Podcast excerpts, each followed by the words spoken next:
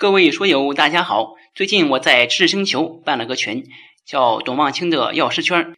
在群里最近更新的是主管药师考试的相关知识，之后还会更新药师、职业药师考试以及药学的相关知识。欢迎大家加入交流。现在加入只需九十九元，利用上下班、刷朋友圈等空余时间，每天十分钟，帮助您在潜移默化中轻松掌握药学专业知识。各位书友，大家好，欢迎做客董望清的药师圈。下一个，我们看酸碱平衡紊乱。挥发酸呢是经肺排泄，固定酸呢是经肾排泄。下一个看单纯性的酸碱平衡紊乱。第一个是代谢性酸中毒，是指细胞外液氢离子的增加和碳酸氢根丢失而引起的，以血浆碳酸氢根减少为特征的酸碱平衡紊乱。原因和机制，第一个是碳酸氢根直接丢失过多。病因有严重的腹泻，注意的是这里没有它没有呕吐。第二个点呢是固定酸产生过多，碳酸氢根缓冲消耗，病因有乳酸中毒和酮症酸中毒等。第三个是外源性固定酸摄入过多，碳酸氢根缓冲消耗。还有一个是血液稀释，使碳酸氢根浓度下降，多见于快速大量输入无碳酸氢根的液体或生理盐水。使血液中的碳酸氢根稀释，造成稀释性代谢性酸中毒。还有最后一个是高血钾。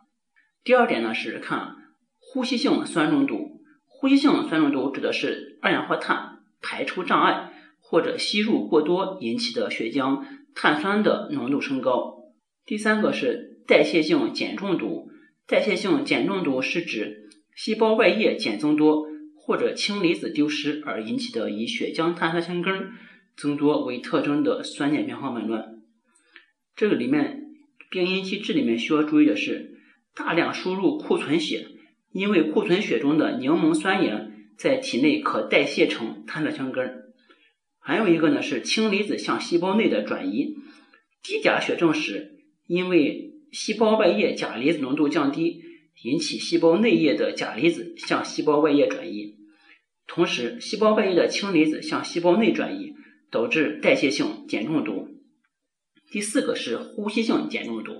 呼吸性碱中毒指的是肺通气过度引起的血浆碳酸浓度降低。下一个知识点呢是混合型酸碱平衡紊乱。这里面只要注意一点，就是不会同时出现呼酸合并呼碱就可以了。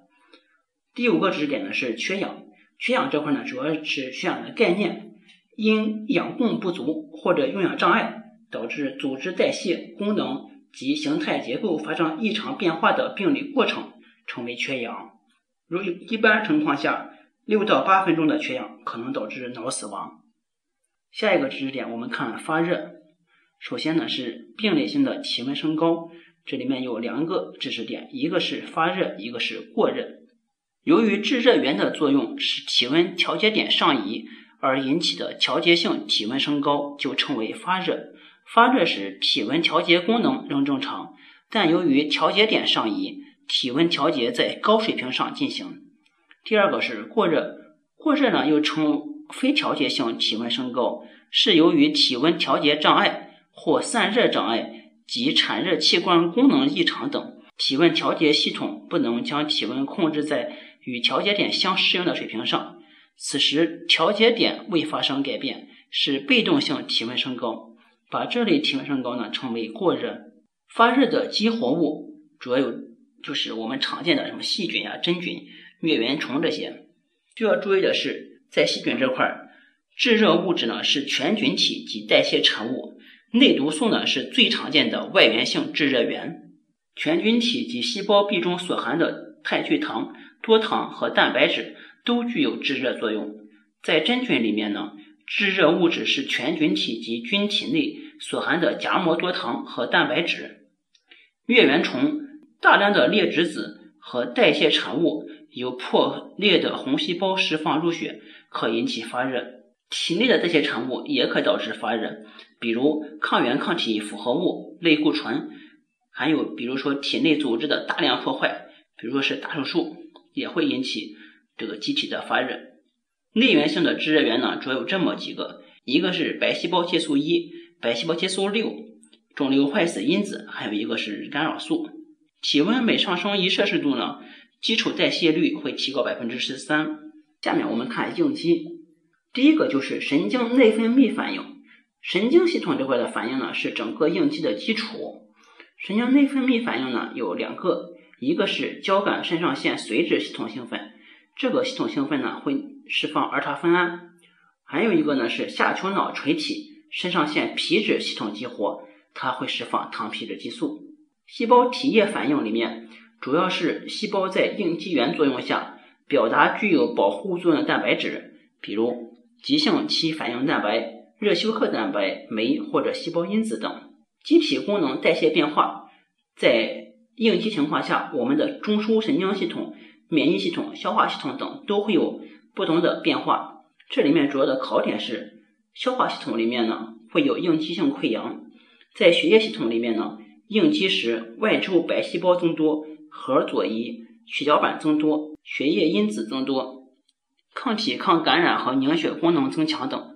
慢性应激时呢，可出现贫血。下一个知识点呢是凝血和抗凝血平衡紊乱。这里面最重要的知识点呢就是弥散性血管内凝血，就是 DIC。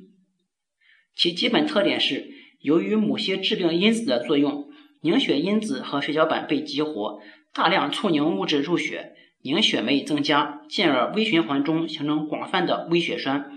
微血栓的形成呢，又消耗了大量凝血因子和血小板，继发性纤维蛋白的溶解功能增强，导致患者出现明显的出血、休克、器官功能障碍和溶血性贫血等临床表现。首先看第一个，弥散性血管内凝血的病因和发病机制。引起 DIC 的原因很多，最常见的原因呢是感染性疾病，其次是恶性肿瘤。DIC 的功能代谢变化。第一个呢，就是出血，出血常为 DIC 患者最初的表现。休克，急性 DIC 时常出现休克，而休克晚期呢又出现 DIC，两者相互影响，互为因果。下面我们看休克，休克是指多种原因引起的微循环障碍，使全身组织血液灌流量严重不足，以致细胞损伤，各种重要生命器官代谢发生严重障碍的全身性病理过程。它的病因里面呢有失血和失液、烧伤、创伤、感染、过敏、强烈的神经刺激、心脏和大血管病变，这些都会导致休克。按休克发生的时钟环节，休克可以分为三类：一个是低重量性休克，一个是血管源性休克，还有一个是心源性休克。血管源性休克就见于过敏、感染和强烈的神经刺激等；心源性休克。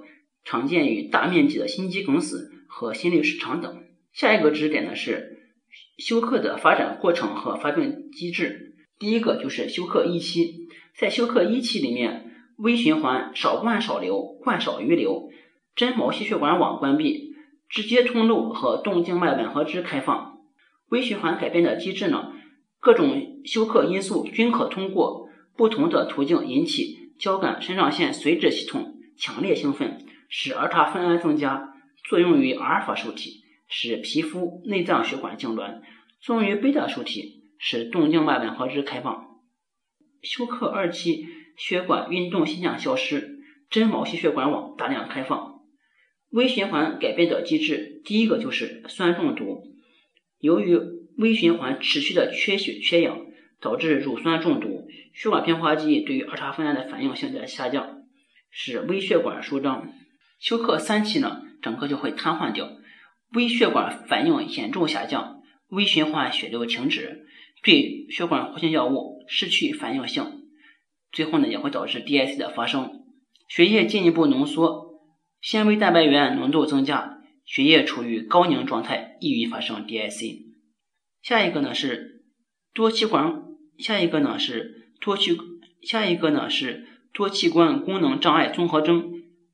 多器官功能障碍综合征，它的发病机制里面，它会导致高代谢的状态，主要就是因为交感肾上腺髓质系统高度兴奋。各器官的功能变化里面，第一个就是肺功能的改变，肺功能障碍较轻，可称为急性肺损伤，病情恶化则进一步发展成为急性呼吸窘迫综合征。休克早期呼吸加快，可出现低碳酸血症和呼吸性碱中毒。肺部主要的病理变化为急性炎症导致的呼吸膜损伤。肾功能的变化主要表现为少尿、无尿，同时伴有高钾血症、代谢性酸中毒和氮质血症。胃肠道功能变化主要是应激性溃疡。脑功能变化里面主要是脑疝。凝血纤溶系统功能的变化。凝血酶原时间和部分凝血活酶时间均延长，纤维蛋白原减少。最后一个是缺血再灌注损伤，这里呢主要需要注意的是防治缺血再灌注损伤的病理生理基础有五点。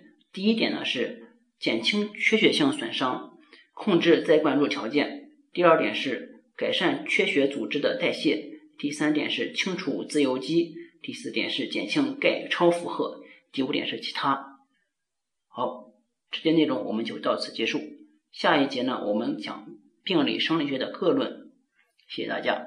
下载智星球，找董望清的药师圈，每天十分钟，帮助您在潜移默化中轻松掌握药学专业知识。